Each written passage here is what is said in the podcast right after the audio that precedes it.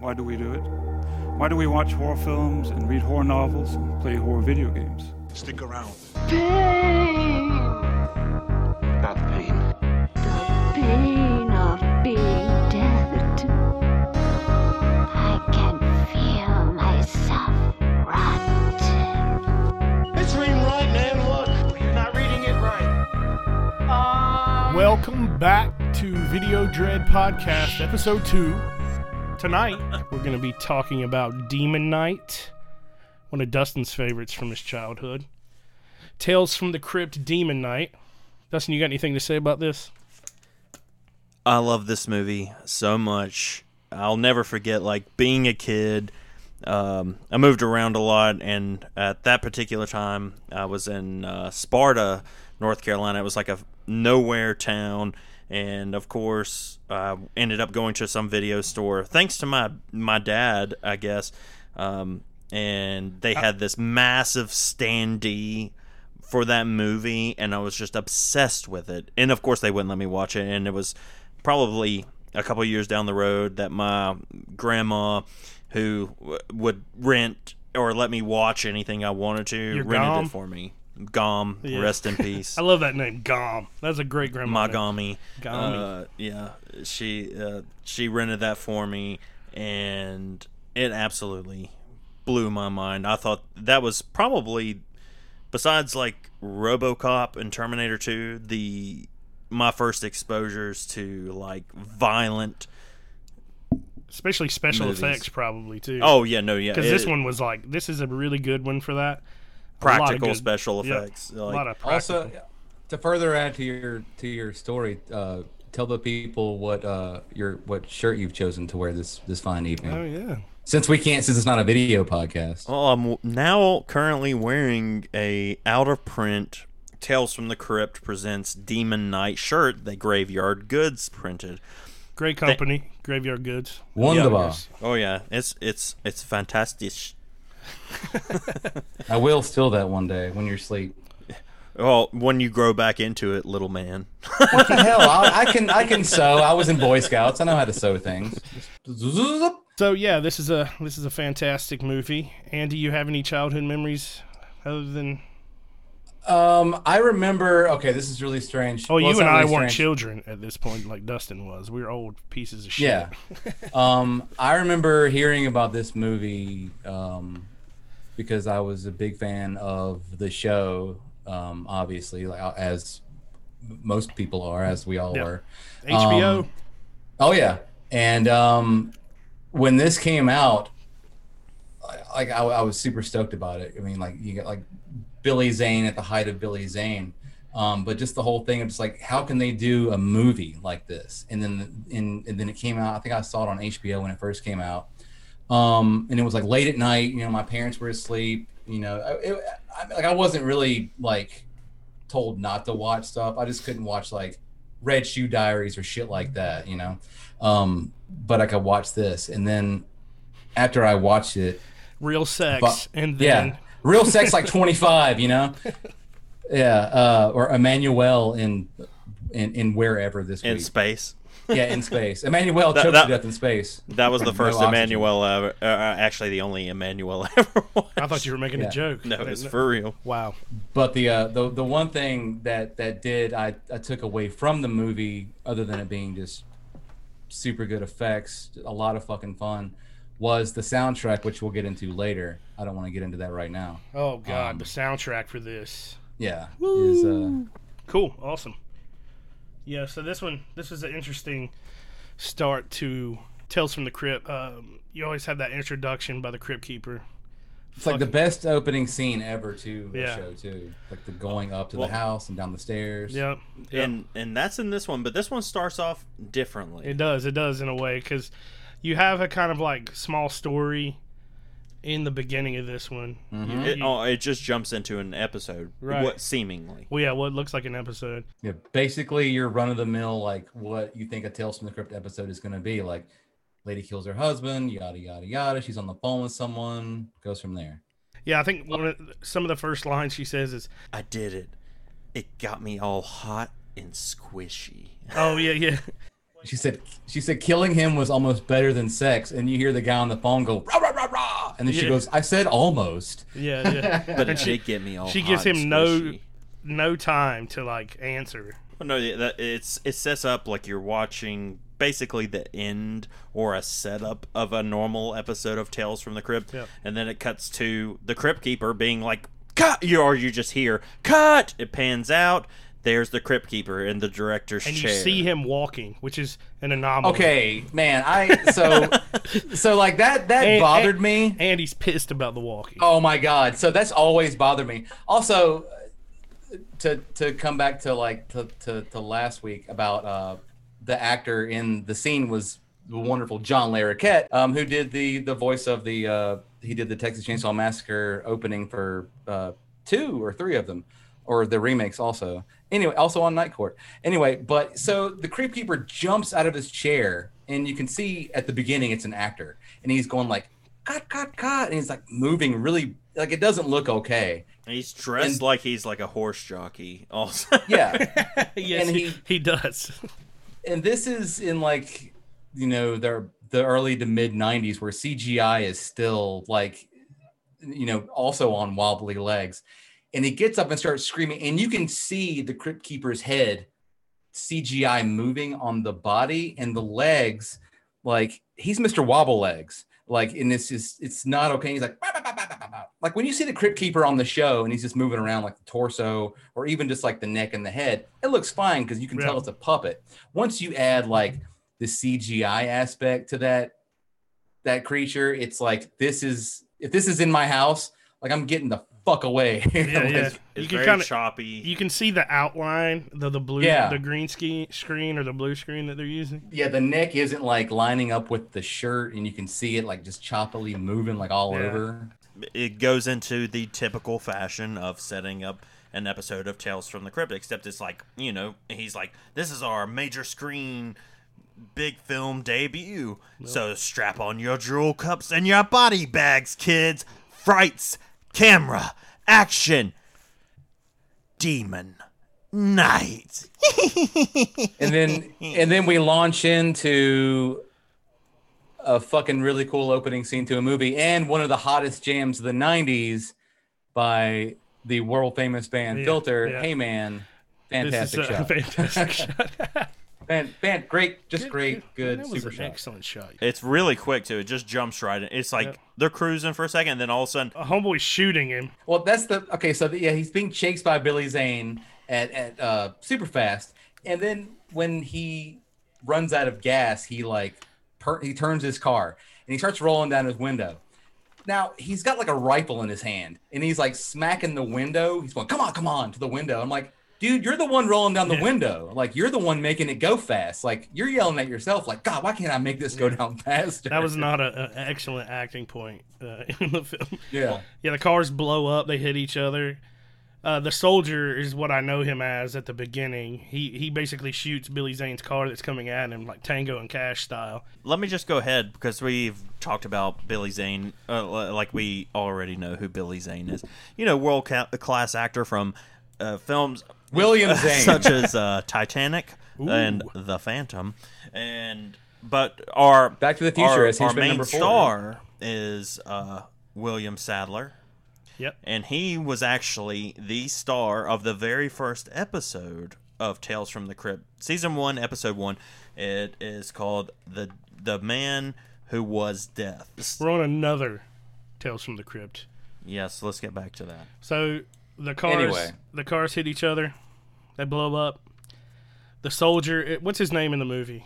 William Sadler. Uh, Breaker, yeah. Breaker. Breaker. Yeah. But at first, it's like John Smith. and he's also a soldier apparently and it kind of cuts to that later we'll get to that but when he gets out of the car and he's running away it's the first glimpse you get at his hand right the stars Panther sounds. He, he Panther Stars rips sounds. off that Wow. that sweet leather glove he has on to reveal this tattoo consisting of seven stars, and one of them moves. so you cut to the diner he's like he's trying to steal a car at a diner He's trying to pick a lock on the, the- this car with a fucking butterfly knife. Like with the like I, I don't know that doesn't work anywhere. And so this kid comes out. works. He says, "Are you stealing my dad's car?" And he's like, "No, I'm just here to check the locks. And this one's this one's cool. Hey, kid, do you want a quarter? It's like a whole fucking quarter." I'm like, "Dude, this is like." This is 1995. This isn't 1895. Like a quarter is not going to do shit for a child. Like that kid wants like a VCR or some mood rings or like a subscription to Columbia House or some shit. I mean, he's not that dumb. You, you finally figure out that Billy Zane survives the wreck. You know, because he that shit blows up like fuck that car. Oh yeah, both cars blow up. The cops keep saying like you're going well over 100 miles an hour. They make that Well, Billy Zane just walks out of the. They they see this. Uh, the two police officers see this wreckage. Like, oh my god, they must have been going well over 100 miles an hour. And then all of a sudden, Billy Zane in a fucking long ass duster and the cow. sweetest the sweetest the duster. You're right. It was a very sweet duster and cowboy hat just coming out, young, fresh Billy Zane. Like, hello, officers. You know, I can explain exactly what happened. They're like immediately like draw guns on him, like, who the fuck are you? Get down. And he's like, no, you don't understand. This guy is, I'm pursuing him. I'm actually uh, like a bounty hunter. Yeah, that's a good point. He does. He starts his whole, you know, kind of the devil tongue shit where he's like, "I'm the good guy. Hey, I'm looking for this guy. I'm looking for an artifact. Whatever, whatever." yeah, this ancient, priceless artifact. we are introduced to the amazing character actor of the past like 60 to Yep. 70 years, Dick Miller, who recently passed away a couple years Dick ago. Miller. And this dude has been in literally most every Everything. fucking thing. He was in Gremlins. He was in Shopping Mall. He was in this. He's in been in like uh, he was in The Howling. He was fucking just more, and more and more. and more Old and more. Twilight Zone. too. Old Twilight Zone Old Twilight Zone. seemed like a, you know, we go to cons a lot together. Um, the three of us. yeah. So we we we actually saw him while he was still living, but we didn't speak to him, uh, which is Yeah, it- regrettable. When things like Highly when regrettable. things like that happen, but, you it makes me want to see everybody. But anyway, yeah. So he meets Dick. Uncle Willie. Uncle Willie. Willie. Yeah, Uncle Willie. Uh, he's a drunk. Well, he's talking. He's a fun drunk. Yeah, he's a fun drunk. And he takes Breaker out to where the main part of the movie happens. Yeah, Breaker's trying to look for uh he's he's he's asking he has like, you know, is there a place that I can like, you know, crash for the night? And he's like, I got just the place for you. And he takes him to this uh big town motel. It's it's essentially like a he, he explains to him that it's like a it used to be a church in like during like the the, the World War II or something like that, but um went out of business due to lack of interest. And it's in the middle of like- fucking nowhere. nowhere. Like there's nothing. And they keep talking about towns over there. I'm like, there's like a diner. Uh, there's a car fire that we know about, and then there's like Yeah. a church. Yeah. So Population of 20, and the whole town lives in this fucking motel. pretty much, yeah, pretty much. It's like a it's like a rec center, and everyone's Yeah. just there. And it's Everybody. giant and it has the inside of it is very interesting to me it's like very open and all the rooms kind of like on two it's two or three levels and all the rooms kind of like look down on this main part of the hotel in the middle at the bottom right so Oh, dude, it's like this huge spiraling staircase. Yeah. It's it looks like a mall Yeah. staircase. and just goes up square, square, square. You're like, this was a church? Like who the like a Branch Davidians or something like that? so they um they get there and you start meeting all the characters you're first introduced to one of Dustin's favorite characters and a very important character in the film the wonderful Jada Pinkett Smith and she kind of seems you know, uh, She's like a, sassy. a toughie. You know, she's you know, she's cleaning this damn oven yeah, she you know she's she's clean. Which she's uh, she's also not cleaning the oven. She's just sitting there with her hands on her head. She's like, "I'm trying to clean your oven." You're like, "You look like you were asleep on a desk." Oh. like we're like And basically, minutes. her boss uh, points that out to her. We got to name the boss too Go ahead.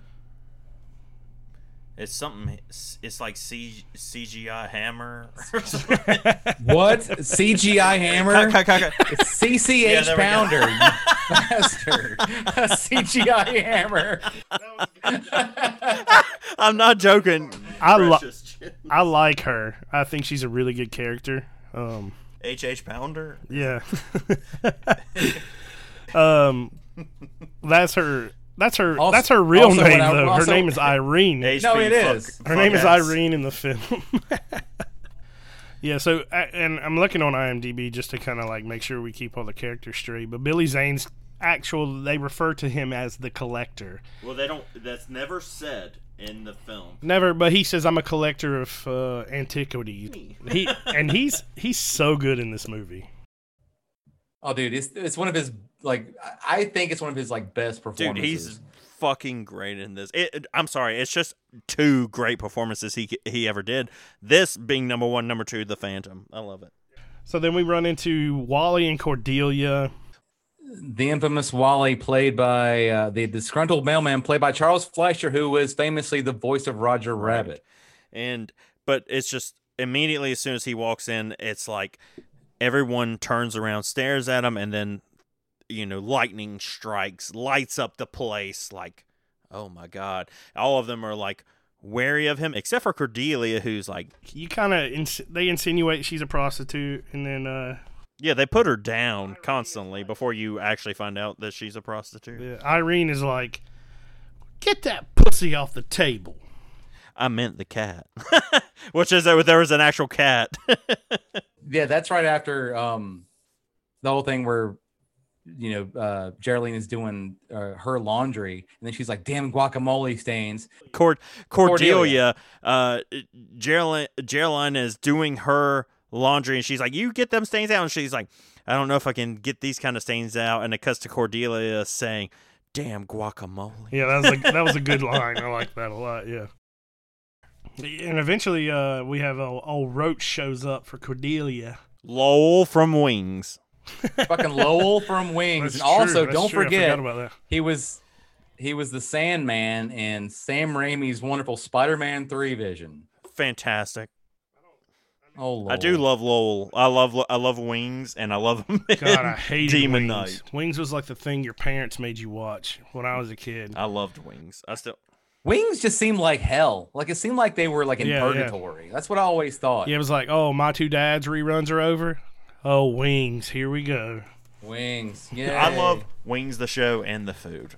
It's this is like the best thing ever and I, I made a i made a point to to go back and like research well not research it but like turn my tv as far up as it could go to hear this Oh, So- when he's going up the stairs? Yeah. we did this too, Andy, and I hope you know everything. he goes to to pick up cordelia because apparently like roach is like a regular or they're like half-ass dating half what i don't even Whatever know. that is. He, he has a standing And date so, like- with Cordelia. Yeah, standing date. And so like he's like he walks in, he's like evening motel people, and he's like going upstairs with her and you know, all this shit, and they're walking up walking upstairs and they're talking while they're going up the stairs. And I've never like tried to hear what they said just as mumbling, but he says, and I quote, are those are those it's like are those edible panties? I want wait, wait, wait. No, no, no. I want pieces of those panties in my salad later. and she says, "Oh, Roach, you're so." and I was wondering if that was a improv thing. yeah. No, that shit was crazy. I completely forgot about that. And that we we rewound that so many times, jacked up the volume to try to hear that, and that's the closest we could come up to. Yeah, like my wall was vibrating from the thing. I was like, "Hang on, my, uh, I'm gonna get in trouble from listening to this so fucking loud." I was like, "Edible? Like, have you ever eaten edible panties? They're fucking. it- it's not okay. It's not edible It's at just, all." It's just it's very No. bland licorice, basically. It, it smells more than it tastes. It's a, they're a shame. Edible panties are a shame. For That's what they are. while they go away talking about nonsense, then the police show up with Billy Zane. I'm sorry, William Zane. And because that town is, just has a diner and that fucking hotel, they end up there and they're looking around and uh, they announce who that they're looking for some. They're, they're looking for a thief, right? Yeah. And they're all still i- in like at first like disbelief, like who would be a thief? Why not blame the new guy? Right. you know, kind of. Thing. It's, it's funny. Like he stands up at the table and he's Yeah, like, oh yeah, he stands up and gets that butterfly knife ready to go, or the gun, the, the revolver he has. Irene realizes there's something weird about him too.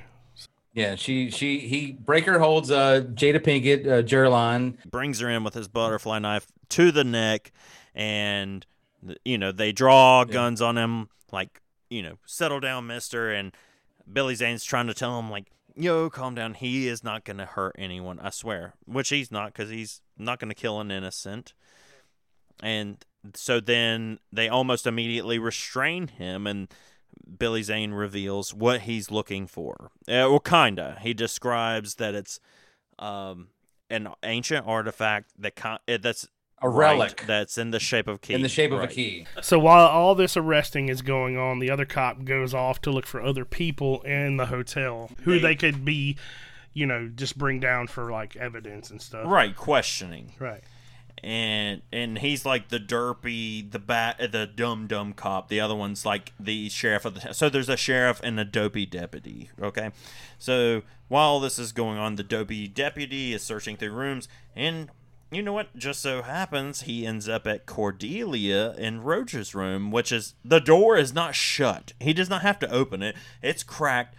He peeks in. He sees the backside of Cordelia slowly riding Lowell. It cuts to him, and he has like his fucking nipples rigged up like he's about to be jumped off by another car, and and meanwhile, Cemetery Gates by Pantera is playing in the background Yeah.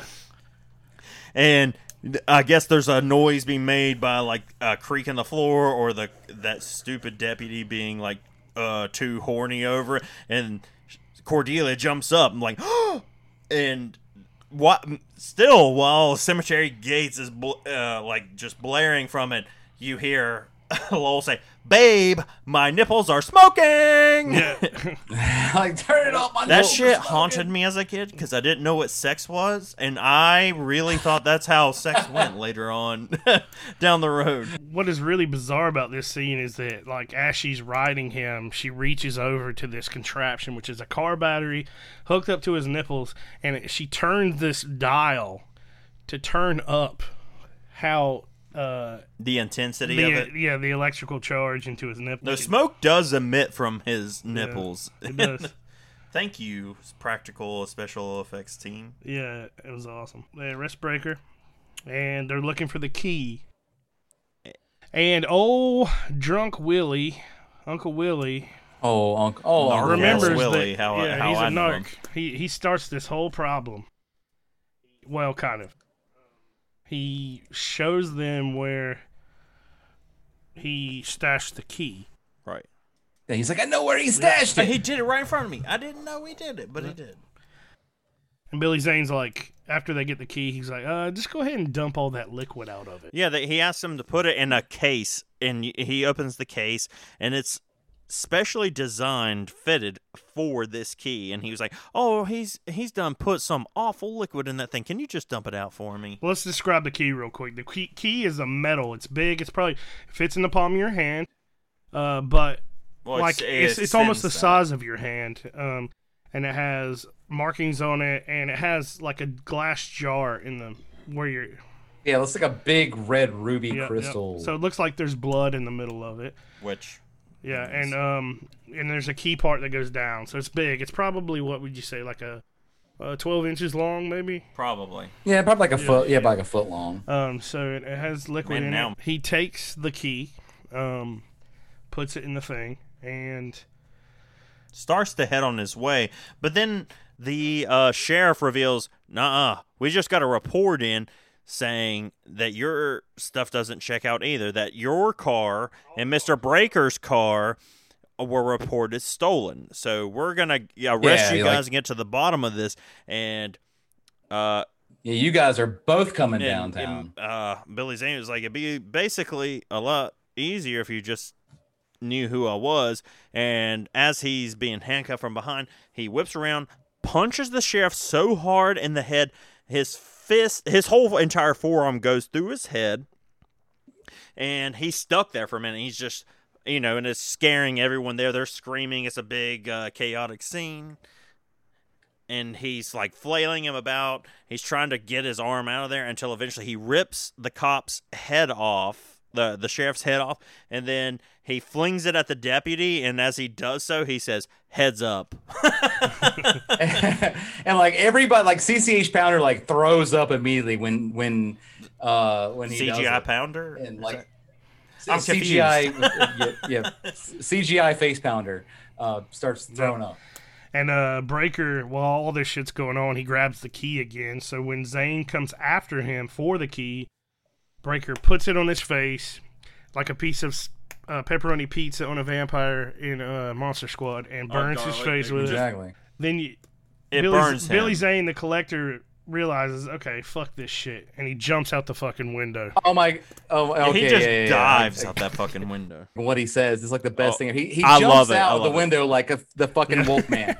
so he jumps outside and he says, he says, he goes, humans, you're not worth the flesh you're printed on. And then he goes, fuck this cowboy shit. And he's like ripping off his coat. He goes, you fucking hoe down, po down, well, th- there, motherfuckers. He's like, all you had to do is give me the goddamn key. Then we can get all I remember watching this as a kid and know. laughing my ass off at that. I love down. that. I want to Yeah. sample it in Like- something, and then Like him, him dancing is like the best thing. Yep. oh yeah, he does like his little strut, making fun of cowboys, rednecks, and then all of a sudden he reveals this massive fucking demonic coke pinky nail he has, and he says another line I love: "I hereby declare this property condemned," and he shows his coke demonic pinky nail. Coke He cuts his hand with it and bleeds all over, and that causes all of these pumpkin head looking demons. But his blood is green. It's not even. But it does No, bring like- all these glow stick. fucking pumpkin. It, it looks like the Crypt Keeper fucked Pumpkinhead, and they all come up from the ground ready to go to town for Billy Zane. And that shit is yeah, cool. they're they're bubbling up. They're bubbling up out of the ground. Like he's like throwing it oh all yeah, over he's, the place. he's, he's Um, just tossing it around. Yeah, actually found out that this scene was inspired by the director from the uh, the, the scene in Jason and the Argonauts when they threw the seeds out and then the skeleton warriors like rose Oh, up that's from the awesome. ground. Yeah, uh, but apparently, like the, the the blood that they were using was the actual uh, the liquid from glow sticks that, that is like crazy toxic that you can't be near, and they were just using it like like hand over fist. Um, Yeah, they are very much like Pumpkinhead, and they come out of the ground like uh, Ernest Scared Stupid kind of shit. Yeah. You remember that? And Oh yeah, they they come out with like full on. Uh, this is a weird thing, and I've had this weird thing about monsters and like goblins and stuff like that for like years now. Um, so like they come out of the ground and they they have like full on hair and they have like full on piercings. So it's like yes, I forgot about that. So it's like they have like full on piercings, and I was thinking like, where are they getting pierced at in hell? And is there like a piercing shop that they're getting these things from? And like, it, that's a weird thing. It's like I always thought like in like the Lord of the Rings movies, like the orcs and stuff like that have like piercings. Like, is there like an orc piercer? It's like, oh, you need, you need to. It's gonna be like sixty five dollars. It's like, nah, fuck you, I'm in hell, and they Yeah. just fuck off. Or they just get drunk on mead and pierce themselves. Exactly. or some shit. Yeah. Yeah. But uh these things look cool as shit. That they do They look like little pumpkin heads, like mixed with like like Pumpkinhead and Gene Simmons had a baby, and like they look they're they're fucking got hooves, and they're standing up, and they all have like green eyes. They're all like doing this weird like snaky dance. And they have like way too long fingernails. They look like really good is like really good fucking demon like Oh god, the the effects on these are amazing. slimy, like super Yeah. slimy too. And he like Yeah. kisses one on the head when it's coming up. Yep, That exactly. shit is awesome. Yeah. And you see like the slime connection from the lips to the head. They kind of remind me of the Spaced Invader uh, melon head guys. Yeah, babies. Yeah, yeah, they Like- they they super do. But then when they grow up, they look normal, like mini orcs. You're right, from Lord of the Yeah. Rings. They kind of have that, but they all have green eyes. Uh, those bright green eyes, Oh, kind they're of like his, glowing. It's They look like the blood that uh, Billy Zane had when he was throwing it around. So yeah, everybody in the uh, in the church motel is like just staring at these things growing through a window and like, holy shit. They're just thrown into it because Breaker was kind of trying to spare uh, spare them. He was like, "You don't know what you're doing," kind of thing, and now they're in it for the long haul. Yep. So we come to find out, um, you know, Breaker gets a gun. He's getting all his shit together, and you can shoot these things in the eyes to destroy them. Otherwise, they don't die. Yeah. So Yeah. yeah, you, you shoot them in the eyes, the green eyes. They turn. That's the only way to kill those demons is to shoot them Yeah. right in the eyes. You can do whatever else you want to them. You can hack them to bits, but if their eyes are still glowing green, they're still going to try to pursue you. Yeah, he tells them it releases their tortured souls. And Right, so you have to shoot them in like both eyes. And like, dude, that sucks because their eyes are like the size of fucking nickels, and you got to hit those fucking things like boop boop, Well, like it far seems away. like most of them have good, uh, great. They're great shots. Oh no, like everybody there is like a, a skeet shooting champion. Like, hey, we live in a small town. There's nothing to do besides eat, you know, rancid food. You know, gruel, and we know how to shoot eyeballs from a distance. break we into all- cars. We all fuck Roach. We all fuck Roach. All of us. My nipples no are choice. smoking. Yeah, so the other part of this uh, kind of like folklore with the key and Oh, the sorry, demon knights is the fact that the key itself, when you pour the blood out in little drops, you can seal doorways so the demons cannot get in. Yeah, he just takes a drop of the blood out of the key, and this is what you see when you're watching the movie. He does like a little dab, and it immediately seals that area. You see it just immediately go around and forms a red, uh, glowing barrier. just gonna say like um after he when he starts sealing up the the windows and the doors and shit and like Billy Zane is like he's like hey breaker come on quit fucking around let, just give me the key he seals one up and then like a demon is running like right at the door right when it's about to finish sealing he fucking it cuts the demon off and it's just like it cooks him in half and it slams him on the table and it's just like this fucking Barbecued. huge demon. gnarly like looks like it's covered in KY jelly, just burnt demon. Like it's it's it's super cool. Um, just Yeah, the, that is just the cool. effect in that, like that very like. I, I like when eff- like anything like that is like slimy, like the Rob Bottin, the thing type thing. I'm like, I don't know, like slimy effects are super effective.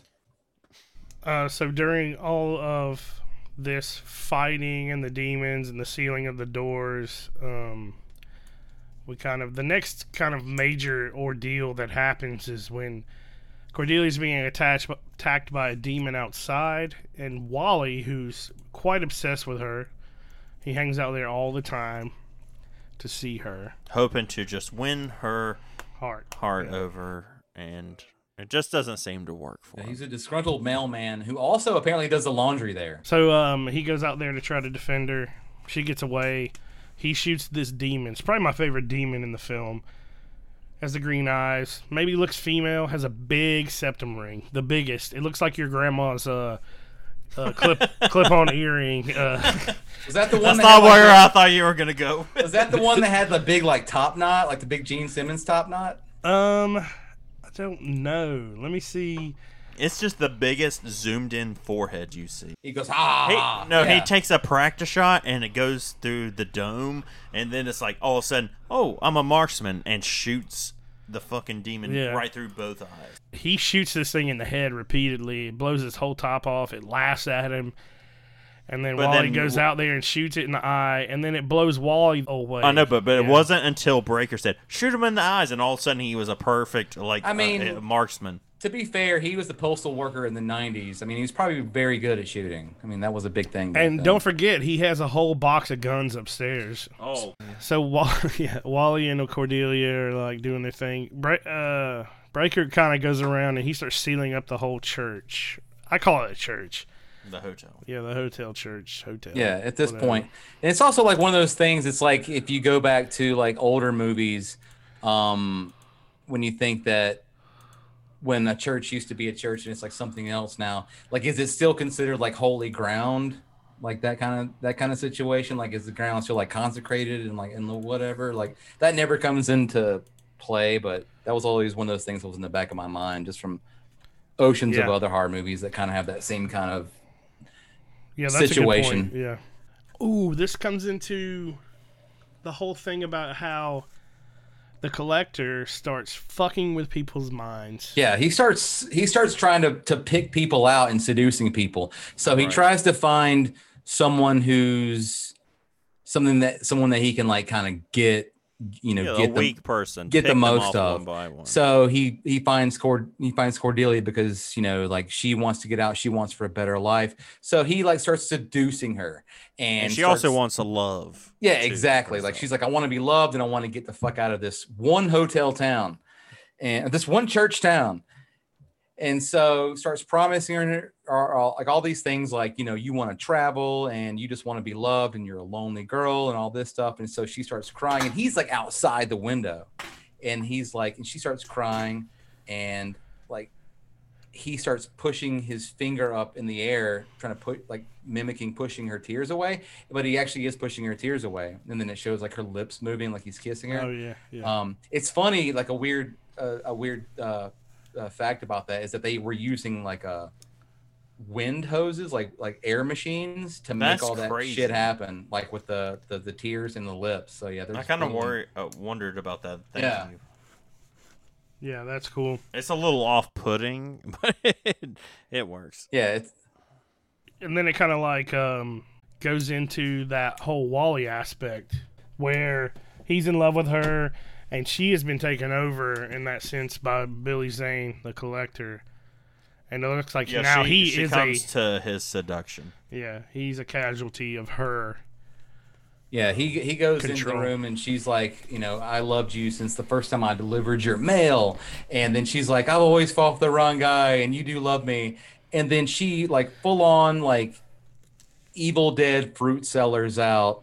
Yeah, and then she like starts like just like straight eating Wally on the bed, like I'm eating you, and like his fucking like trying to rip his part out in his fucking chest.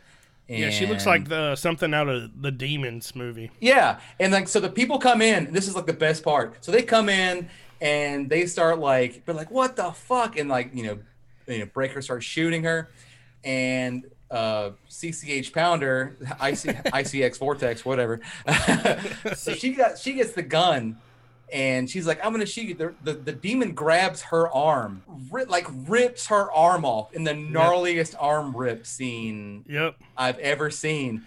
And then the demon like fucks off. Is just like, I got your arm, cool, I'm gone, and just like goblins out there like, yeah, and then like it goes away. Like, Yep. and it, it's just like this whole situation. Like, uh, it's like the demon was like, I mean, I did way too much. That was that was a lot, wasn't it? Uh, I, I should probably just leave. I understand if you want me to go. it's like, damn. Thank you for your hospitality until fucking uh, Breaker blows Cordelia, demon Cordelia's head off. But her, but her eyes just uh, for whatever reason, the top of her head completely explodes, but the eyeballs are just still rolling around. So that means she's still alive. And then immediately go for the eyes, bam! And it's like, boop boop. He he picks both of them off in one shot. I love this after the fact. You know, she's gotten her arm ripped off and shit, and fucking, uh, they're trying to like, you know, get her arm, whatever. You put a tourniquet on it, and they're pouring fucking vodka on it, and Willie is just like, "Holy shit, man! Leave my goddamn vodka alone." oh, also before this scene, I failed to mention Lowell was dressed exactly like Ace Ventura, Pet Detective, the entire time, except for a leather jacket he had on before uh, he got his nipples. oh, you talking about yeah, like the. Hawaiian shirt thing? Yeah, no, he was, but he was wearing like a wife beater inside, wife beater tank top with uh fucking trop, a very very bright tropical shirt on the outside. Yep. Because I've got to, Mister. He is wearing a practice football jersey. Like you are like like what is this shrimp net situation you got going on right now? Like you woke up and you're like, ah, today's a today's a warm day. I'm I'm this is gonna be fine.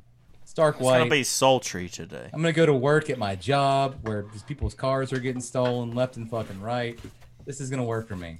All right, so at this point, um, Breakers kind of sealed up all of the doors and windows in that place. For the most part, they went down to kind of check into the basement, and they realize there's some air like a lot of things in horror movies. Ooh, do you feel that wind blowing? You feel that wind? How how did the cat get in here? So they Yeah, had to the go cat- find out where the where where Cleo came in. Yeah, exactly. The cat got in. They go in the basement and check it out.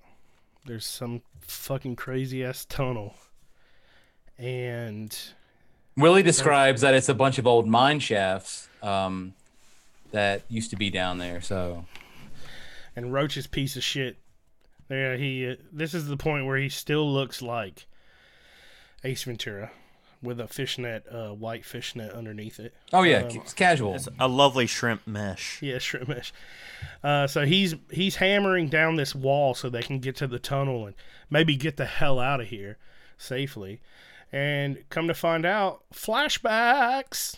Big, fla- Flashbacks. big flashback energy going on right now. Yeah, you start seeing the hammering of Jesus' hand uh, during the crucifixion. There's a little guy who looks like um, a little Judas, or I don't know what he is. Who do you know who that guy is, Andy? It looks like Marty Feldman, the original guitar player for Megadeth. Um, but Marty to- Marty Friedman. or Marty Friedman, sorry, whatever. Yeah, Marty Fel- Um, F- uh, Feldman is uh, the the guy from uh, Young Frankenstein. Yeah, Nice. I was Yeah. close. Uh, but but come to find out that his name is uh, Sirac the thief. Yeah, Sirac the thief.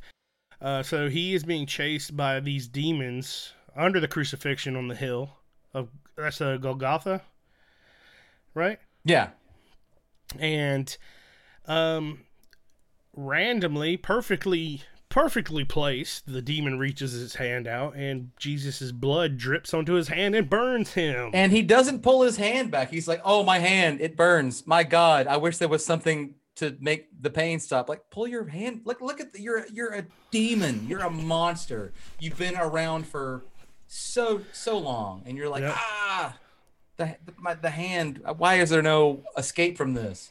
yep come to find out they've been around for a long time yes Mhm. For thousands and thousands of years. demon's hands burned uh and you see that the thief holds the key that um, breaker has and he tries to fill it with the blood of christ because it is hollow and it has that place the reservoir for the red liquid. And the demon kind of struggles away for it. It cuts back to them breaking into this tunnel and they're trying to get through. Yeah. Um Uh, so what they what they basically do is that they're they're going into the tunnels and Willie is like I used to know these tunnels which like leads you to believe that he used to like be a miner or work under this mines under this under this fucking town that has like one church one motel like whatever. Uh and so they're like going they're like just they're just going along trying to find a way out you know? Danny the kid from the from the diner at the beginning who's like hey you're fucking with my dad's car and you know i want my fucking quarter. I want my two dollars. And then boom we find danny's parents. And danny's parents have been taken by demons and they got the they got the green eh, eh, glow stick eyes and the green glow stick mouths. And then so they do the whole thing with the the they seal them up and all that shit. And but they can't get past the seal and then Lowell is like, here's for like four years of minimum wage, and then shoots him in the eyes. And Breaker's like, fucking don't do that. But he doesn't say fucking don't do that, but he says, like, no. And what happens is that like when you shoot him in the eyes, it makes the the light, the green lightning come out, which does break the barrier. So now they're they're free to come in the the, the fucking house essentially. So so this is the part where like everybody like they fucking haul ass back to the inside of the of the uh, church hotel, motel, Holiday Inn. And they're all like sitting there, and everyone's like, you know, like, this sucks. You owe us an explanation. And he's thank, like, thank goodness that uh, Breaker sealed off the downstairs um, stairwell. also like how Yeah. that was like the stairwell was like, this is an entrance. They can't get any other way. Like they're they're they're they're demons. Like Can they not crawl up the banister and like? they can't crawl up the fucking wall or break in through the roof. Like they can't get up the stairs. Right, they, they just can't. Like trust me, I know this. And so like he gets up there, he's got to make sure that Danny's not uh possessed by a demon. So he puts the key on his head, yeah. and then so like everyone's like, you know, He- it's like it's like the thing. Like he puts, you're The checking everybody. Pretty much, yeah. They tie everyone to a to a, this this fucking couch. And You uh, can't trust anybody anymore. But they don't go into as deep detail as they do in the thing. Yeah. So and then they come upon situation where he's telling him um, all about like this is what happened like when god created the heaven and the earth he goes through like the whole genesis thing and there was like apparently there was uh every, the world everything was darkness and then yeah, there were bef- like before everything was created, there was darkness and these demons lived. and and a formless void It was like the earth was a shell of darkness and these demons lived in it and they're they're trying to bring back that darkness. kind of like the same uh the same storyline to legend essentially Uh, but but Breaker is he is from World War One. It looks like from these flashbacks, right? yeah Right. like he's a he's a private doughboy in the uh, world war one apparently Looks When like trench there- warfare. Yeah, right. He's there. He's kind of nursing the the wound of a comrade, and that's where his comrade tells him to hold out his hand, and he places the demon key in his hand, and it forms a bond with him, which it immediately links him with everyone that has carried the, the previous demon knights before him. Yep. So he carries on that legacy, and it immediately puts basically a brand or what it, it kind of looks like is just this uh, star seven star tattoo in his hand, which guides him throughout his life. Yep, and um, that's what you see at the beginning of the film. We we um, mentioned before. Um, so yeah, and before he hands him this key, though, he fills his blood with it. So apparently, each demon knight refills the blood of the key, and it all mixes. So each demon knight's blood will be continually in there. I mean, of course, less and less of a uh, concentration. Like Jesus's blood is not the main blood in there anymore. But I thought that was really cool. Like this kind of stuff is why I like this movie um, a lot, and the special effects. It's very cool to like pass down this um, this idea of demon knights, where the name of the movie comes from. Yeah it's like when when stuff like this gets this invasive like it's always it makes it a lot more interesting because it's not like it's not just a story like it's a lot more like Yeah. It's just not like, Maybe oh, demons are here. oh boy oh. i gotta get him out of here with this lightning gun it's got jesus inside of it bang bang bang Yeah, God, yeah, these yeah. demons, you know. Yeah. I just, I'm just so tired of all these Star all these star i was gonna say that dude i was gonna say like i'm just so tired of all these Star I didn't know where I didn't know that where that was going. The the titular line. Um. Also, what when he hands him the key in the trenches, when he becomes when when Breaker becomes the new demon knight, um, it looks like he transfers all of the knowledge about um the thief and Jesus and the demons and the into- sweet and the sweet tats sweet hand Yeah, yeah. tats bro Yeah, he gets the hand tats. So Daniel was actually t- trying to convince me I should get that tattooed on. dude that's i a wanted cool that ass- forever yeah i wanted Yeah. that I think I might actually do it. If there was any like inner hand tattoo I'd get, it would totally be a demon knight star tattoo. But what you notice is Roach takes the key out of Breaker's bag. It's a little sleight of a Sleight of- uh, sleight of dumb hand, yeah. dummy sleight of hand. slide Because- of lowell because Yeah, the whole time, that- I don't know if we've mentioned uh, mentioned this, but Roach the whole time is like, I don't have any beef with these people. Just let me the fuck out of here. He, he's you know he's the one out of anybody. I'm looking out for myself. There's some people that are looking out for themselves, but they have the conflict of that, uh, like uh me, my my wants and needs versus the good of the rest of us. Yep. But no, Lowell is straight out. He he came out there to get laid. That didn't. Even, hey, he got his nipple smoked. He's ready to get the fuck out. Yep. yeah yeah he's he's just like i got to yell at people and be a fucking full-on dildo and i just want to get out of here now like i don't care like i, I want to make a pact with these fucking demons and then just go off into the this desert wasteland town with, and get back to my All right. So the next mind fuck happens with um with old uh Pinkett. Oh, such a cool dude. This is such a cool scene. It's like this whole it, like honestly like this whole scene is like a it's like a weird it, it's super 90s. Um you get this whole scene it's Well, like, it has uh it has the Gravediggaz uh yeah, one eight yeah, one eight hundred suicide by Gravediggaz is playing. It's the is It's the which is awesome. version. Is which is awesome, but it is the biggest seduction. Oh yeah, yeah. You know, it's the most intricate Which one. and I'm gonna go ahead and ruin this is because, well, she obviously is the most like okay, so troubled one. She's a she's, She's a troubled. juvenile youth. She's there. She's uh, that hotel is a halfway house for her because she, they. Uh, I don't know if we mentioned. I don't think we did. she got Um, caught stealing. So she's uh she's trying to be seduced by old the collector. The collector's trying to seduce her. Yeah. Yes. And Um, she wakes up in this beautiful loft with all the all the like all the whitest curtains ever. Just like well, blowing it everywhere. looked with like it looked like the, the the best Toni Braxton video from like 1996 was just like happening. You're like, wow, this looks su- such breezy. And then so like it starts off with like Billy Zane talking to her. And also, I got into this thing. I'm like, if Billy Zane should go into some sort of like a a, a, a voice sleeping app situation where he just talks to An you when you're going to ASMR. sleep at night.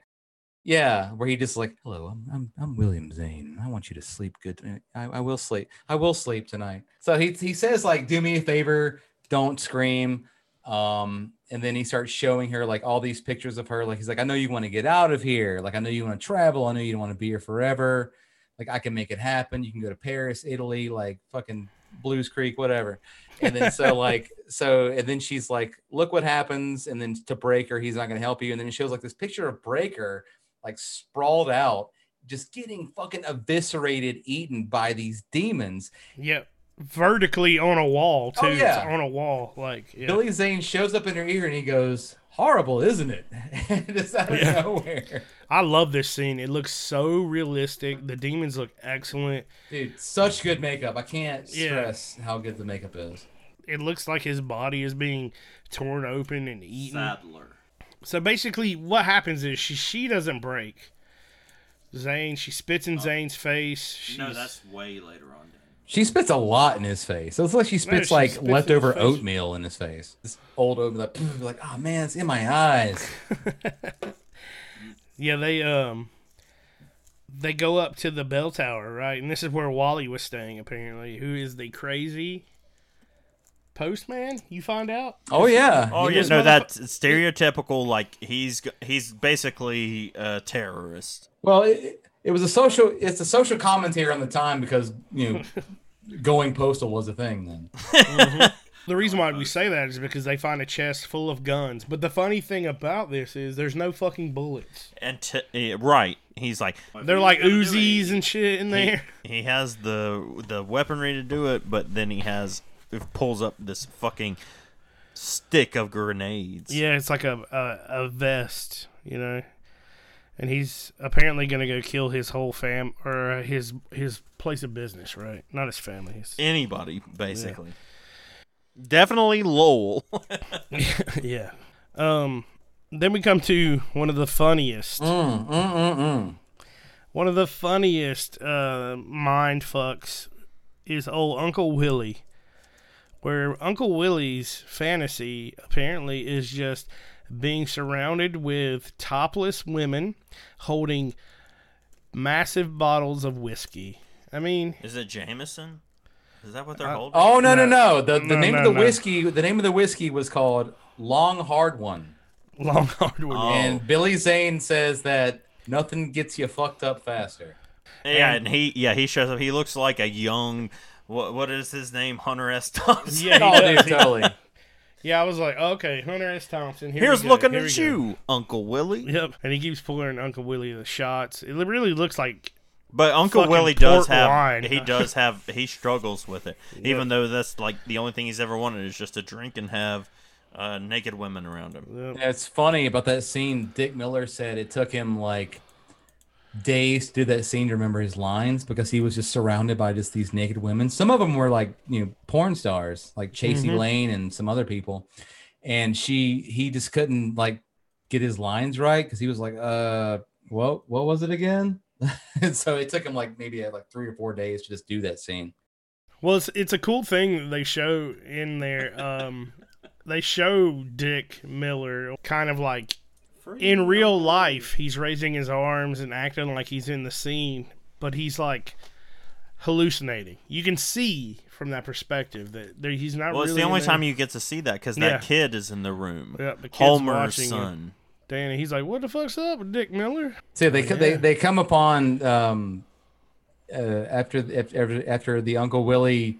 Um, Oh, this is when they come up with the the grenades. yeah, they find all the grenades and they're like, "Oh, he was gonna blow up the the the, the post office for Cordelia," and you're like, "Well, why would he do?" And also, like, he's been hoarding mail. Like for for for what purpose? Like, there's nobody that lives in that town. If you if, if it's some sort of a terrorist action, like I could understand like the massing weapons and massing guns and just blowing things. Like I'm gonna take all your mail of all the 16 people that live in this town, and I'm just gonna read it. And I'm gonna Maybe read. that's why- I'm gonna read your that- bills and the letters that you send to each other. Maybe that's how everyone ended up in that hotel to begin with. It's like, oh, uh, Jada Pinkett character could have been freed, but if she didn't get her fucking mail to get her to like file her shit in time. Oh, yeah. Same with all of it. It's just- just what brings them all down. Thank, thank you a lot. So the the Uncle Willie, like the whole like scene is interrupted by um Billy Zane coming up uh in the cellar to to talk to CCH Pounder and is like, "Hey, like, do you want your arm back? I can make it happen." And it's on like a big like a A platter. veg- a bit a vegetable platter. yeah, it looks great. It's amazing. And she's staring at it at first, like is like the holy grail. It's like golden lights coming from it, and then she does something cool that I'll never forget. Is extend her limb to to towards her like her what's left of her arm towards Billy Zane, and he says, "Is that a ne- uh, yes?" And she says, "No." That's me giving you the finger. Yeah, oh, that's awesome. Yeah, I forgot about that. And I swear in my Yeah. mind as a kid that the the the the arm that's on the platter gave him the finger, but Yeah. it does not, No. and I'm really disappointed. Damn, that Well, would be super cool. That would be really cool. Well, you see also that it's a hallucination that Billy Zane's in her head too.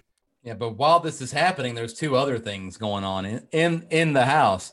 Like Uncle Willie is like he's turned into a full-on demon essentially and is attacking Breaker. And uh, Jeryline is like, "Don't make me kill you, Uncle Willie." And he's like, "Jeryline, you wouldn't hurt your Uncle Willie, will you?" And then there's like a the whole the whole scuffle happening under in, up there, and then downstairs, uh, Roach is trying to make a, a deal with Mr. William Zane to because he has stolen the key from Breaker, and he's like, "Hey man, I just want out of here. I don't give a shit about your politics or your bullshit. I just want to scoot." And he's like, And there's the, the the head knot uh person or demons there. oh yeah, the, yeah, the top top knot, top guy. knot, top knot. Top Yeah. knot, yeah. What I love about the scene is one of my favorite quotes. Two is you know Billy Zane is like commending him for you know getting that uh, key to him. You know doing his work. He also does a thing I think is awesome. I don't know how they execute it so perfectly, but he he gets the key. He gets uh, Lowell or Roach to put the key into the briefcase, and he's like, "You mind doing an extra favor for me? You mind mopping this up for me?" And he's like, "With what?" And Billy Zane just opens his mouth, and a sponge just comes folding out perfectly, and that's not like CGI'd in. It's just, I don't know. uh, Perfect timing. I've, I I kind of want to buy a sponge and put it in my mouth, see if I can do the same thing. But Yeah. it, it looks great. I always remember that as a kid and being like just wowed by that for some reason. And Lowell starts to mop up, uh, you know, uh, the blood the barrier. blood, The seal, blood yeah. barrier, and while he's doing that nonchalantly, Billy Zane's basically like, "You mind if I kill all your friends that are in here too? Is that all right with you?" And he's like. Well, I always say, you know, if it makes you feel good, do it. And Billy Zane mocks him and does, if it makes you feel good, do it. I like that. and then Lowell starts to go on his way. He's like, well, basically, like, thank you. Have a great day. And he's like, oh, and hey, Roach, by the way, I lied. And then all of the demons just rip him to pieces. Yep. Oh no, he says before that he's like, you know, they talk about this hell on earth. He's like, that ain't nothing. I got hemorrhoids. and then he walks off, and then he gets, then he gets like just, just just eaten apart by demons. Yep. Yep. And then while this is going on, Dick Miller is attacking Breaker, like Andy said, and he gets his fucking head chopped off by Breaker. And he has gold teeth. I know, was like weird. he's Well, got. demon, demons don't brush their teeth, so that's what happens. Yeah, just and after a while, your plaque starts to to just glow from I will supernatural. say, I will say that Dick Miller's head is one of the worst parts of the CGI in or not CGI uh, effects in this movie. Like his head looks nothing like Dick Miller. Nothing at like- all. Like I, I'm assuming it's just him in the body cast with like the with, like a big potato, potato sack over his like actual head. He's like, what's Yeah. going on out there? What's going on out there? Is it my head for real? yeah, it looks awful. I mean, it looks cool, but it doesn't look like. Uh, it looks looks very uh, the thingish. It has animatronics and stuff. It looks cool. Um, Dick Miller's body's beating up Breaker, um, and they finally stab his eyes out. Right? Is it On like a is it no, no stab on a yeah, Danny grabs his head and On puts on a pair of antlers. antlers. yes. Lost Boy style. Also, it's a funny thing in this, like when he put when Roach put the the key in the box, um, he did like at the beginning when he asked uh the sheriff or he asked Uncle Willie to pour out what was inside so he could put it in the case. He didn't do it this time around. So Yep. it's like, does it? Is it? You you were just like, ah, fuck that. It was, it's a Well, if you got the key, you got the key at this yeah, it's point. the buy rule at this point. It's like I don't care. I'll just pour it out myself. Like whatever. Zane and the fellas. He comes out and he's like, you know, he's like, he's like, everybody come Really? out. It's time to play. Yep. Gets shot in the fucking head with an arrow right in the eye. I don't know Where where did did that that, come come, from? from? Yeah. Yeah, yeah. Where'd the arrow, bow and arrow, come from? Dude, in any kind of motel church, in any kind of small town, there's always going to be an arsenal of bows, grenades, automatic weapons, and Se- vodka. sex workers, one armed, one armed Well, CGI vortexes. There's going to be an oh, arsenal of all those things, except there will be one standalone sex worker. There, Right. there are going to be so many things. It's a Ready cornucopia to- of it. It's it's an adventure. I, I don't know why we're not all just traveling the countryside. But I love that sex worker because she's just so ready to service the town asshole or the the biggest sweetheart that's ready to be the biggest terrorist in this small Texan town. And in all and in all these, there Pantera and Gravediggaz are constantly playing. Breaker's upstairs. He's sealing up the bell tower. He's also Unexpectedly, plotting. Plotting. Um, it's uh, Jeryline. he's prepping her for her demon knight esness. Yeah. And he he dabs a little of the blood on her, and he sees how it reacts to her, and he goes to basically put the key upon her, and he gets interrupted by Danny, who Danny. was reading a Tales from the Crypt comic earlier, and now it's kind of a cool uh, shot by shot what's actually happening, cutting to the comic where it's Danny in the comic fighting, brutalizing Breaker. Yep. and And, uh, doing it's like it a fourth life. wall break. Yeah, Yeah, it- which is it- really fucking cool. Like I like it how it just goes from page to page, and he gets possessed by the comic book, and it shows what's happening, and it turns like it turns violent, like just fast as fuck, and it shows like stuff happening in real time, and then on the page, and then Danny just turns into this full on like deadite monster. He looks no, he looks like the the thing. Oh yeah, with like the big tongue, like his whole head no- extends. Yeah, his hand, his jaw snaps off, his teeth extend, and his tongue is a weapon. Oh yeah, and uh, so they throw Danny out the window through the seal, and just blows, blows, his him, blows him out. to shit. The only thing that survives is like one Chuck Taylor. One Chuck Taylor with the fucking cigarette burn in it. Yeah, he was. That's what happens when you, you smoke menthols. That's what that's what happens. Uh, so she basically takes up the mantle at this point because D- Danny has like ripped a hole in this motherfucker's heart. Right? Stuck his t- stuck this his big fucking like snake thing tongue, and like dude, that shit is that shit made me. It, it, I don't know. I'm I'm really weird with like uh invasive body shit. Yeah, Ironically, that's why the thing fucking bothered me. yeah but it doesn't it but it just it affects me more than anything else but like it was like the tongue that was going in like licking i was like fuck that that's like inside your it's like licking your lungs and your heart Yeah, and like yeah. It's disgusting. It is. Jeryline is gonna take up the mantle. She gets the mark on her hand, um, and she is The brand. she is the new Demon Knight. And she's left to basically figure that out on her own. Yep. With Billy Zane still menacing behind her, and With the hottest what? wraparound sunglasses ever. Yeah, and why? I, I always I was very confused about this. I know why. Towards the yes, end, why is she fucking in her panties? and the way I said sunglasses. panties is very disturbing. That's the way you always have said panties. I We've love been the way that you say panties. We have been friends for twenty, uh, almost twenty years.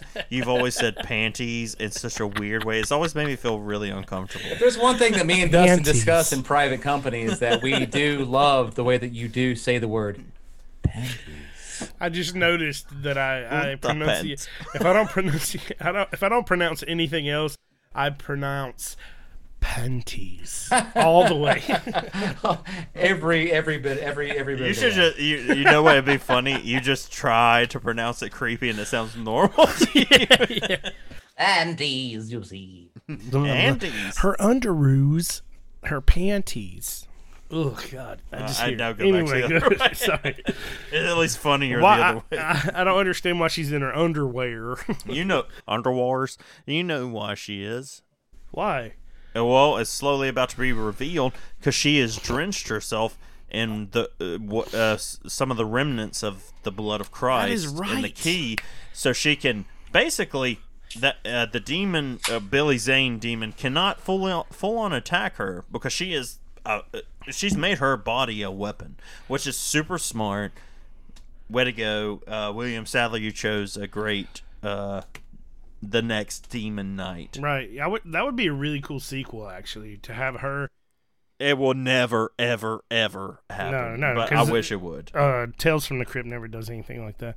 But you also notice after she touches Billy Zane, when he realizes she's covered in that, he basically 9.6 dives through this fucking attic door like he did out the window before. Oh, he Andy. does like full on plank. He does full on plank board. He's like, she's like, it's He- not my blood, and he calls her, he calls her a bitch, and then he just like dives. Like It looks "Ah!" like it looks like he was a slider from that show Slider. Oh, Like, I love that Jerry through time. O'Connell.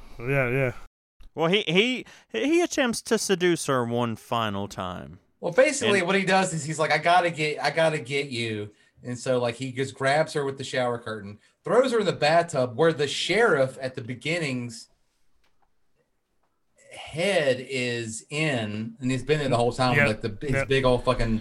It's nice to know where they stored his head. Yeah, it's oh, like man, I mean, like honestly, like if you're in a motel, church, in any kind of situation, you're just gonna throw him into the, into the fucking bathtub.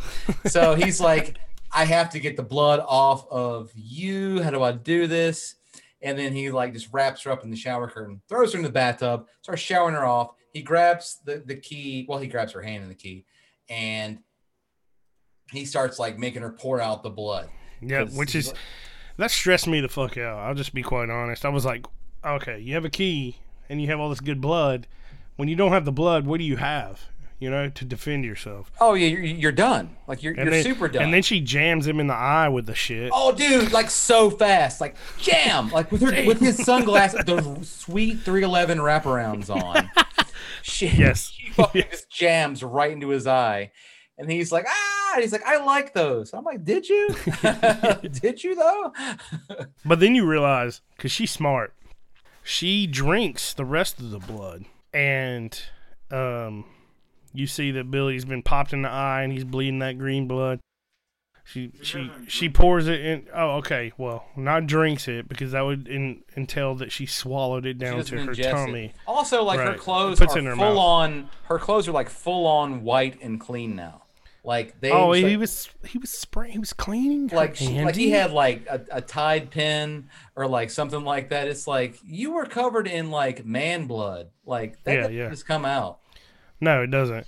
It's uh, I love how it honestly it just cuts over to it looks like Jada Pinkett Smith is wrapped up in this thing and it cuts to her bouncing Oh, the down fake, the the, steps. fake body. is like bam, bam, bam. but they zoom in on it. No shame.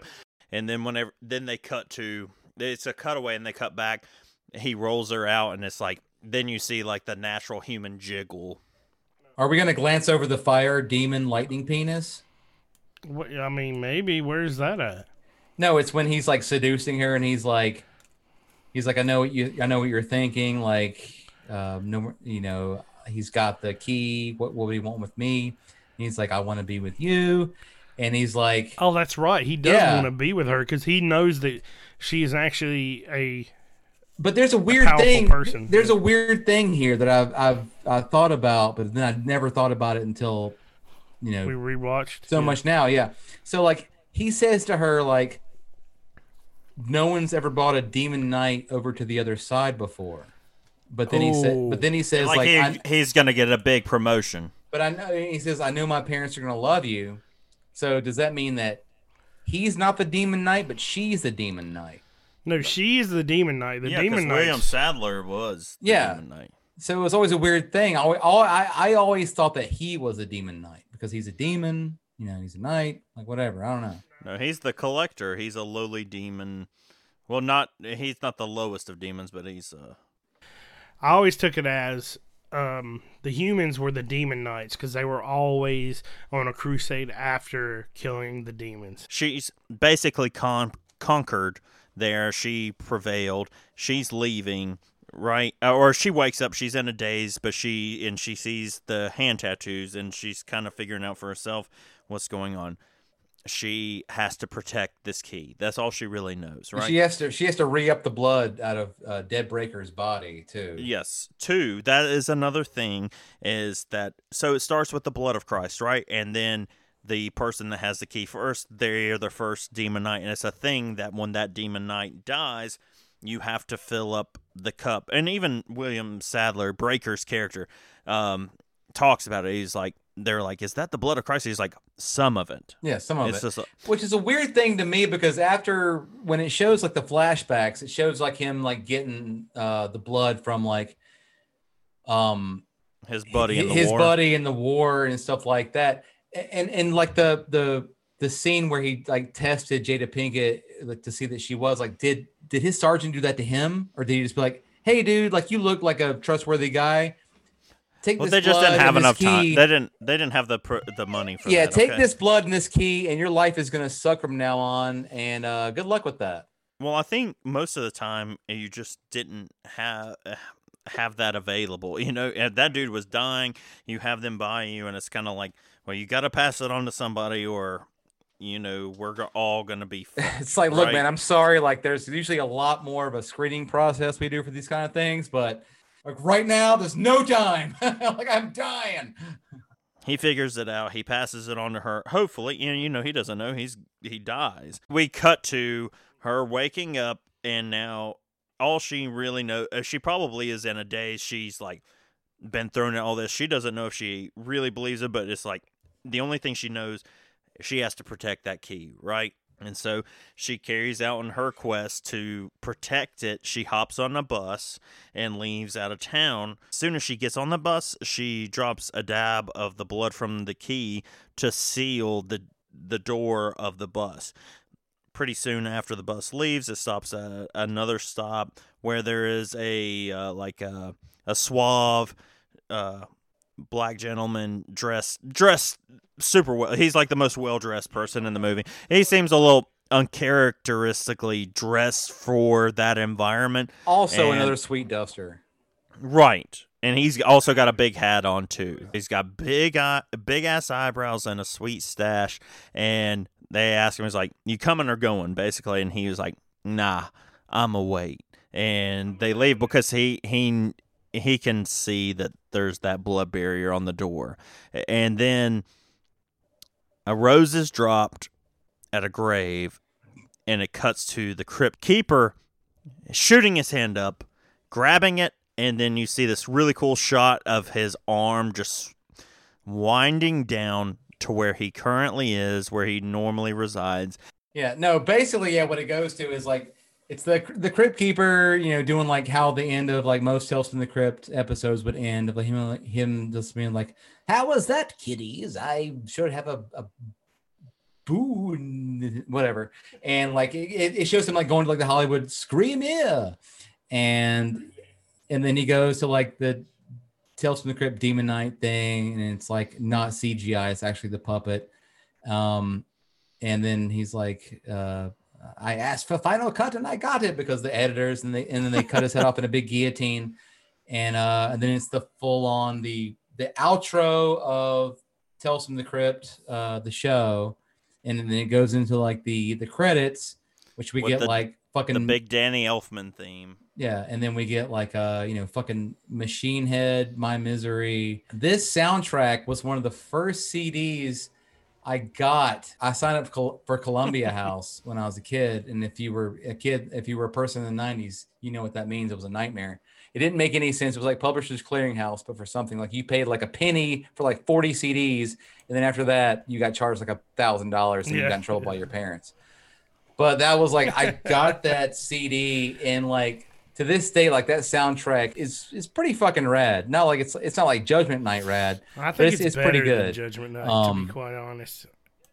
Yeah, Judgment Night is like maybe like four out No, of uh, the- ten. I think this is pretty good. basically the equivalent of the Crow soundtrack.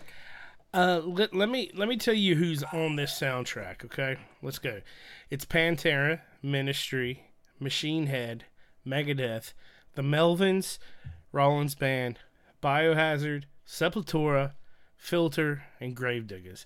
That is a pretty epic list of bands for that time period. That's pretty much like sixty percent. Well, I wouldn't say maybe like fifty four percent Yeah. of the nineties. And this like, was like all that. 1995. Yeah.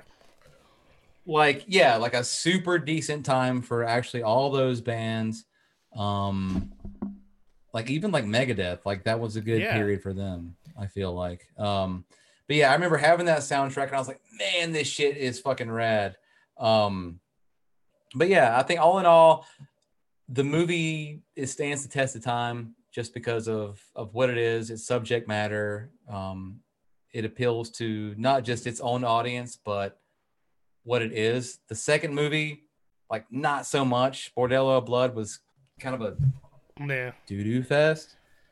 Um, which I've actually never seen all the way through, just because I think I was watching and I was like, I would rather just watch fucking Fright Right, Night 2 right, yeah. than watch this. Um, which is saying something. Which not to say that I don't like Fright Night 2, but you know, whatever. not as strong as the first one. I, I think Um, this movie moved very. It, it- the movement of it was proper. Like it, it wasn't slow. It didn't Yeah, stand it still wasn't too slow long. at yeah, all. it didn't stand still It too kind long.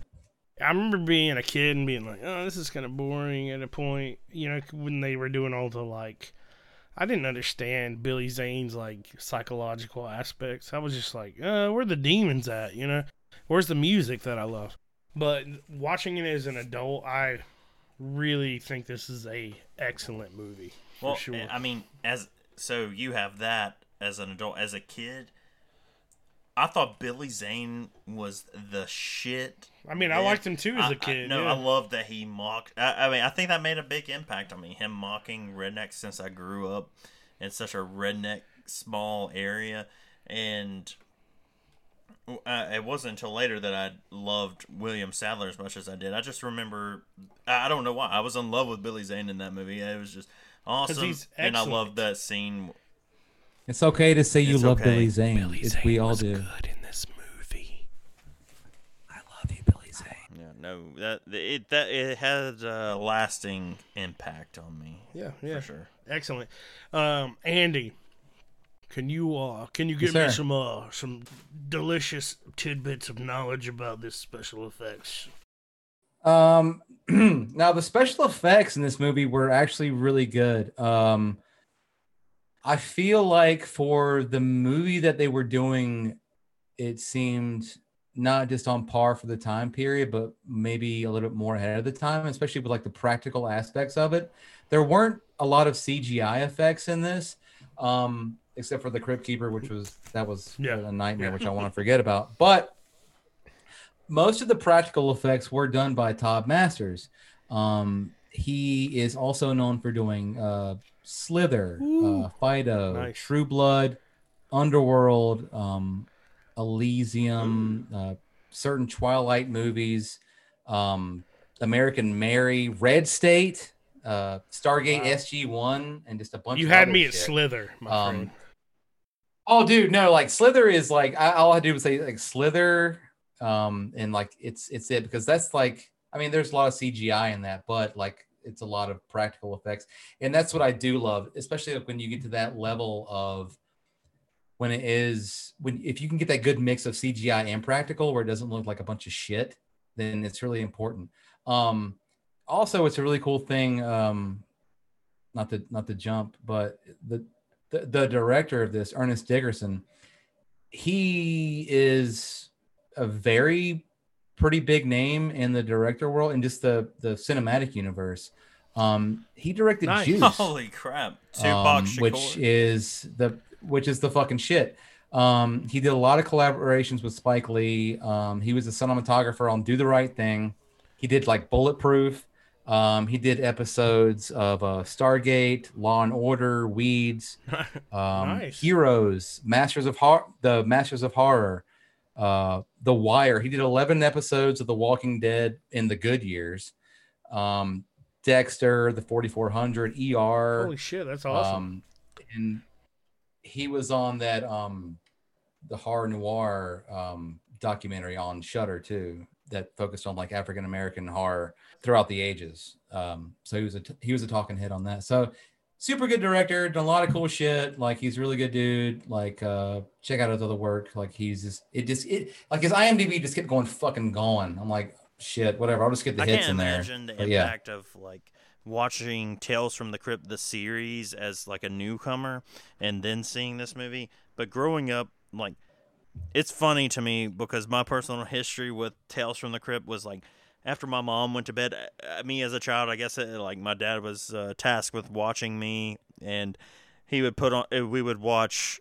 Um, X Files, which I didn't understand at the time. Your parents thought that watched X Files? no, my dad would. My mom would go to bed. That's my- even weirder that your dad would. Yeah, no, yeah, you know my dad. It's so weird. and he would watch X Files, and immediately after that, Tales from the Crypt would come on, or he would put it on, and he would let me watch it. And I remember that being so awesome. And I would be really scared by both things. I just really didn't understand X Files. That was like, uh, you know, at a young age, that was too elaborate for me. And I'm talking like, I'm like five years old watching it. I think it's a lot more elaborate for a lot of Well, older people yeah, also. But you know, it's just I don't know why I would get uh, get uh, Tales from the Crypt a little more, understand a little more, but I was definitely more frightened. But my dad would let me watch it, and it was funny because like way down the road in my life, when I'm like practically an adult, I talk to him about that happening, and he denies it. I'm like, dude. I completely remember this. You exposed my dad exposed me to horror without him knowing it. He, it, you know, the movie that me and you bond most on, Andy, RoboCop. My dad showed Mhm. me, and My my dad was the same way. He's the first one that showed that uh, to me also. I wasn't, you know, I was clearly not supposed to watch that. My mom came home and saw it was like that early opening scene when uh, Ed 209 is blowing that dude out the fucking window, blasting him away. You know, he's just being shredded by gunfire. And my mom Oh, almost yeah. divorced my dad over that because no, no joke. that sucks. no, they're still together. They're still they're still great Christ. together. But that was, yeah, and I don't, eh, I don't that that seriously shaped my life. like, uh, uh, or at least what I like when it comes to films. I like a lot of different things, but I that's what attracts me to horror and special effects, violence. I love it all, and. Thank you, Dad. Even though you will never, ever in your life admit to that. yeah, same, the exact same for mine. Yeah, he's the reason that I uh, the things that I did. All right, uh, so that was our Episode second two. full podcast. Uh, thank you, boys. I love you, Dustin. Thank you. I love I love you. And uh, until next Bye. time, blow me where the Pampers is. Catchphrase. He knows how to carve and everything.